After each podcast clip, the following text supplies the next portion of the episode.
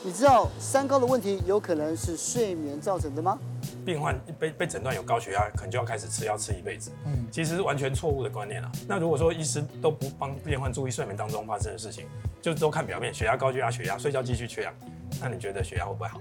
嗯，绝对是要吃一辈子嘛。其实我之前也是很年轻的时候就有血压高的症状哦。那后来我去 Stanford， 我的老师他看到我的脸就说：“哎、欸，你有呼吸中止压，来做睡眠检查。”后来治好之后，哎、欸，血压真的是不用吃药就好了。今天邀请到睡眠权威姜秉颖医师来告诉大家，睡眠障碍不处理，严重可能会导致中风、猝死的意外哦。如何不吃药又能好好的睡觉，让专业的来告诉你。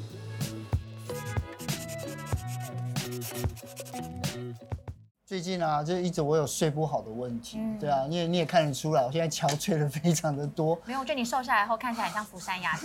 治。因为我瘦下来是因为我睡不好，你知道，那我睡不好之后，有食欲也变差了，食欲也变差，所以今天这一集对我讲非常重要。嗯，对，那我们今天的这个下半期医学又来到了名医系列，那我们请到的是思维睡眠医学中心的院长，也是前荣总的这个睡眠医学中心的副执行长姜医师。今天姜医师呢要来帮我们呢，要来。这个解一些疑惑，我睡不好，我都没有吃药，可是呢，这件事情就让我就是说，呃，睡到半夜就醒过来，然后呢，可能睡到四点我就醒过来，然后就再也睡不着这样的，所以到底应该怎么办才好？嗯，其实哦，睡不好要把它分是有没有生病这件事情、嗯、哦，如果真的有生病，自己再怎么调整哦，事实上很难治病的。嗯、那我们知道睡眠障碍有八十三种、嗯，也就是说，就好像白天有高血压、有心脏病、有痛风、有这糖尿病等等，有很多种不同的病。哦、那另外就是在睡着之后，其实也有八十几种病。哦, 哦，对，所以如果说睡眠不好，绝对是要做睡眠相关的检测，找到原因。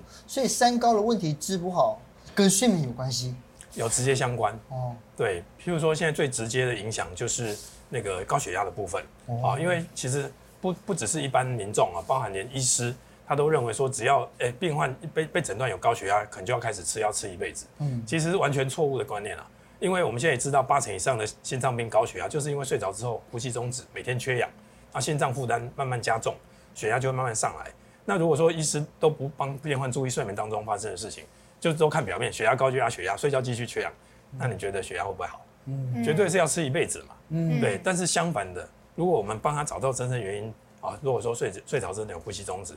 不只是他睡眠变好了，血压也会不药而愈的。全世界的比较知名的睡眠中心都有这样子的啊、呃、一些分析的研究发表在国际的学术期刊，好、嗯哦，包含新英格兰学杂志，然后美国医学会杂志叫 J A M A， 好、哦，还有 Lancet 针刺络等等。那后来基于这些发发表的文章，我们在二零一七年代表台湾去 A P E C 亚太亚太经合会发表一个专题演说。告诉这二十一个国家的这个卫福部的部长跟次长，他们八成以上的医师，他们也不知道为什么他们国家的国民高血压、心脏病、糖尿病、中痛风吃药一辈子不会好。嗯哼，因为我简单告诉他们一个答案，因为你们国家的医师没有一个医师注意病人睡眠当中发生的事情。是，那医生你也为什么会特别关注睡眠这件事？哦、第一个就是我们的切身之痛嘛，哈，我我自己本身。很年轻的时候血压就上来了，而且以前是爬一层楼就会喘哦，爬一层楼就会喘，对，大概三十出头岁就这样的状况哦、嗯，而且白天就很很累，就是很想睡，每天都睡不饱。这就是我的症状哎，我我是第二个，很想睡这样。那第二个切身之痛是我的岳父，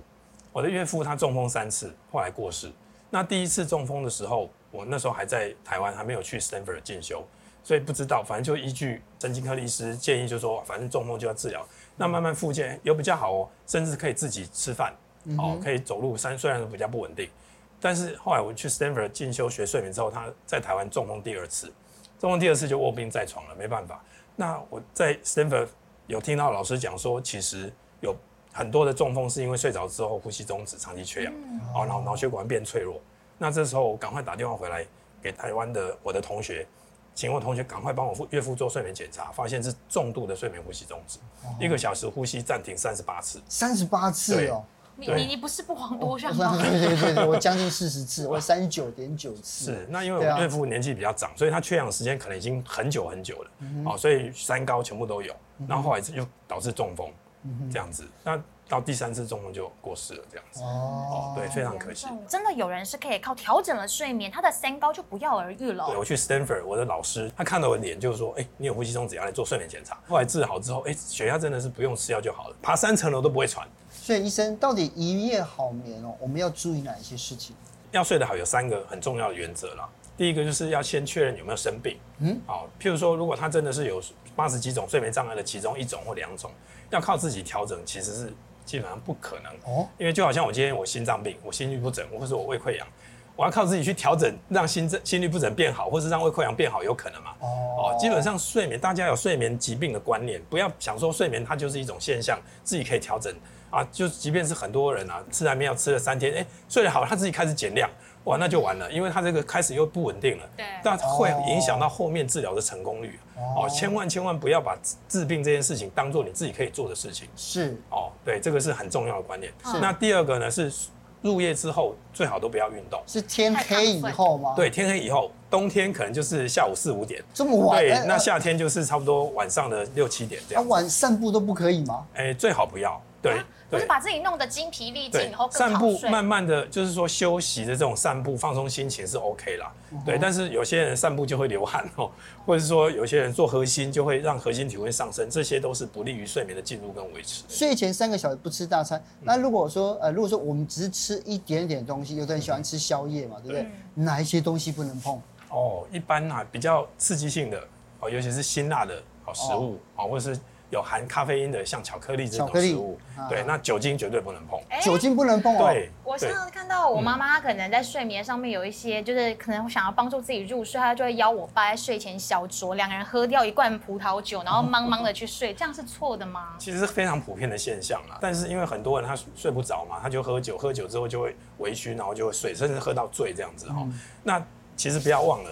酒精除了可以放松脑袋，嗯、也可以放松呼吸道的肌肉，跟我们刚刚一提开始提到睡安眠药是同样的效果。哦，哦，对，因为变成说第一个，他很多人喝酒之后打呼会比较大声嘛，对，这就证明了他呼吸道是被放松的，那、哦、这时候有可能会产生呼吸中止的风险就更高，就是本来没有，后来就喝酒喝酒变有了，或者说本来就有，它会变更严重。哦、那另外一个方面来讲，酒精它的学名叫乙醇，对。嗯，乙醇代谢之后会变乙醛，对，乙醛的话，它其实就是让人喝了酒之后会脸红啊、心跳加速啊，嗯、甚至会恶心、想吐、头晕，这个都是乙醛的一些副作用。嗯，好、哦，那也就是说，乙醇虽然一开始可以让人比较容易入睡，但是代谢成乙醛之后，它其实会让睡眠的整个结构会更的更不稳定。哦、也就是说会更浅眠，更容易醒来，是哦，所以那个睡眠品质是不好不好的一个状态，这个叫饮鸩止渴啦，哦、就是靠喝酒助眠的人叫做饮鸩止渴。其实饮鸩止渴也不是只有靠喝酒，因为呢，其实我记得之前看到一个数据说，全台湾人呢每年大概吃安眠药的这个数量，一年会吃掉九亿颗，哦、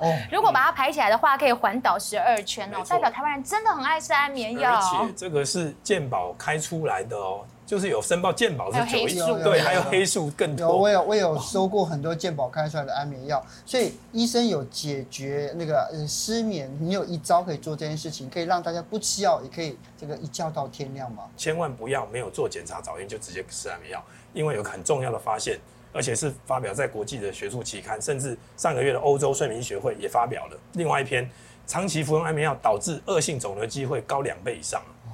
对，就是总平均哦，不是，是就是说不是只有肺癌或什么，其他全部包含脑癌都有。嗯，所以医生有没有一些可以帮助我们睡眠比较天然的方法？我自己有尝试过，可能就是放一些冥想的音乐。那我不知道有没有一些其他的方法？天然的哦。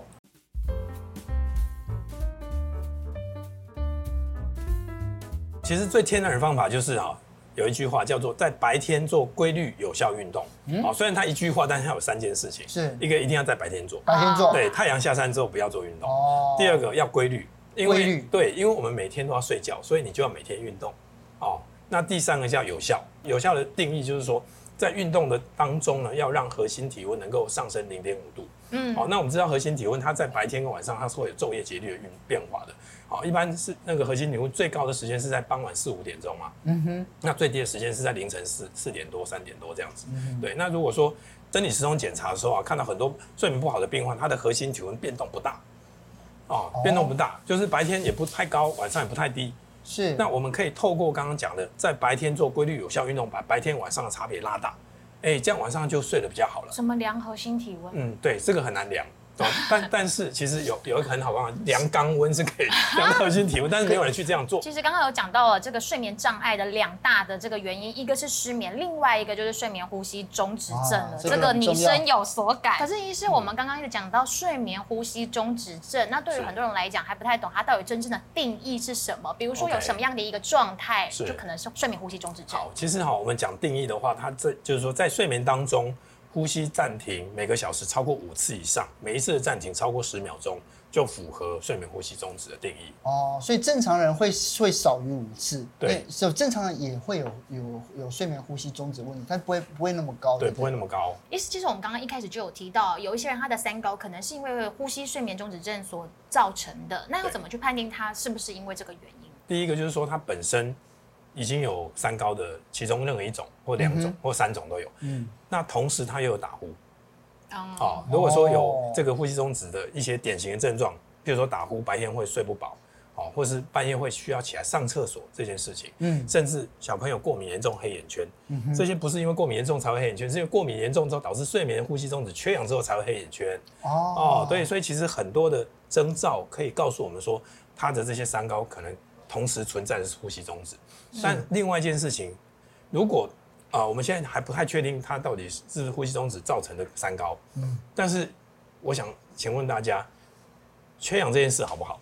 一定不好、啊，对嘛？连小朋友都知道不好啊，嗯，所以不管他的三高是不是呼吸中止造成的，这个缺氧是不是要治疗？嗯，对不对？那治好之后，他三高落下来，那表示他就是了嘛。哦，所以啊，我觉得要照这样子来看的话，就是不管怎么样，只要有三高，就是不管是心脏科或是新陈代谢科、精神科，其实还是要去看睡眠中心的这个会诊。对，对对至少先注意一下睡着之后的状况。嗯哼，那对、嗯、最严重可能会怎么样？哦，最严重就比较常见两个啦，一个就是会猝死。猝死。对，因为我们在看病患的睡眠检查的报告的时候，嗯、常常会发现一次呼吸暂停会超过六十秒钟。哦，那就会对会猝死的风险很高。嗯哼，对对，因为我我前一阵子有一个，就是好像上上个月有一个记者朋友，然后他就是刚他们刚生刚生小孩这样，然后先生呢就晚上就抱小孩子就睡睡睡睡，哎、欸、晚上就没、欸、没有声音，他已经习惯他先生打呼了、喔，就后来就起来看一下，看小孩的时候看一些，哎、欸、先生没声音，一摸他呼先生没有呼吸了，没有呼吸了，结果他就他摇他他也没有回来，嗯、就是赶快就送医，就他竟然他也呃他呼吸终止了，快要。半个小时、欸，就捡回来之后，他现在现在可能头有一点受损这样子，嗯、所以这也是睡眠这个障碍造成的、欸，对，很可怕、欸。没错。既然这个呼吸中止症这么的严重的话，可能会有导致这样的一个后果，有没有一些可以积极治疗的方式提供给大家？嗯、绝对有啊，一定有有效的有两个，一个就是睡觉考虑带一个正压呼吸器，哦，就呼吸器，欸、就是睡觉的时候塞住的时候，它靠这个正压把它打开，嗯、打开之后就可以正正常的呼吸，嗯、好，那就不会呼吸中止了。那第二个叫做睡眠外科的手术，不过好，最近有很多病患或是朋友啊反映说，他们很不喜欢去睡眠中心睡一觉，嗯，因为睡一觉的结果就是一台呼吸器要卖你这样子，对呀、啊，哦，对，那这个大家就反感了嘛。事实上，呼吸中止的治疗不是只有呼吸器的选择，嗯，一个好的睡眠专科医师，他其实要告诉他病患所有适合的选项，是，而不是只有呼吸器这个选项。对，所以刚刚讲到了说，第一个是在呼吸器，第二个是外科手术，睡眠外科。也是，其实有听到有一些朋友，他如果有睡眠中止的问题，会找牙科去做手术，这个是可行的吗？其实我们非常不建议了哈，就好刚刚讲的，如果今天是心脏病，去找个脑外科开刀，大家是不是觉得也是不太适合？嗯，对。嗯、那因为哈，不管是牙科还是耳鼻喉科，虽然说都跟呼吸道有相关，都跟口腔有相关，但是在整个训练的过程，其实。在对呼吸中止的这个整个解剖构造、生理的一些状态，事实上是不完整的训练。哦、然后，因为我自己是耳鼻喉科医师，我非常清楚耳鼻喉科整个训练过程并没有包含整完整的睡眠外科的训练内容。哦、对，所以别人说开完刀也是只有一半不到一半的效果。那牙科是在哪一个部位帮大家去处理这个睡眠中止的问题？嗯，牙科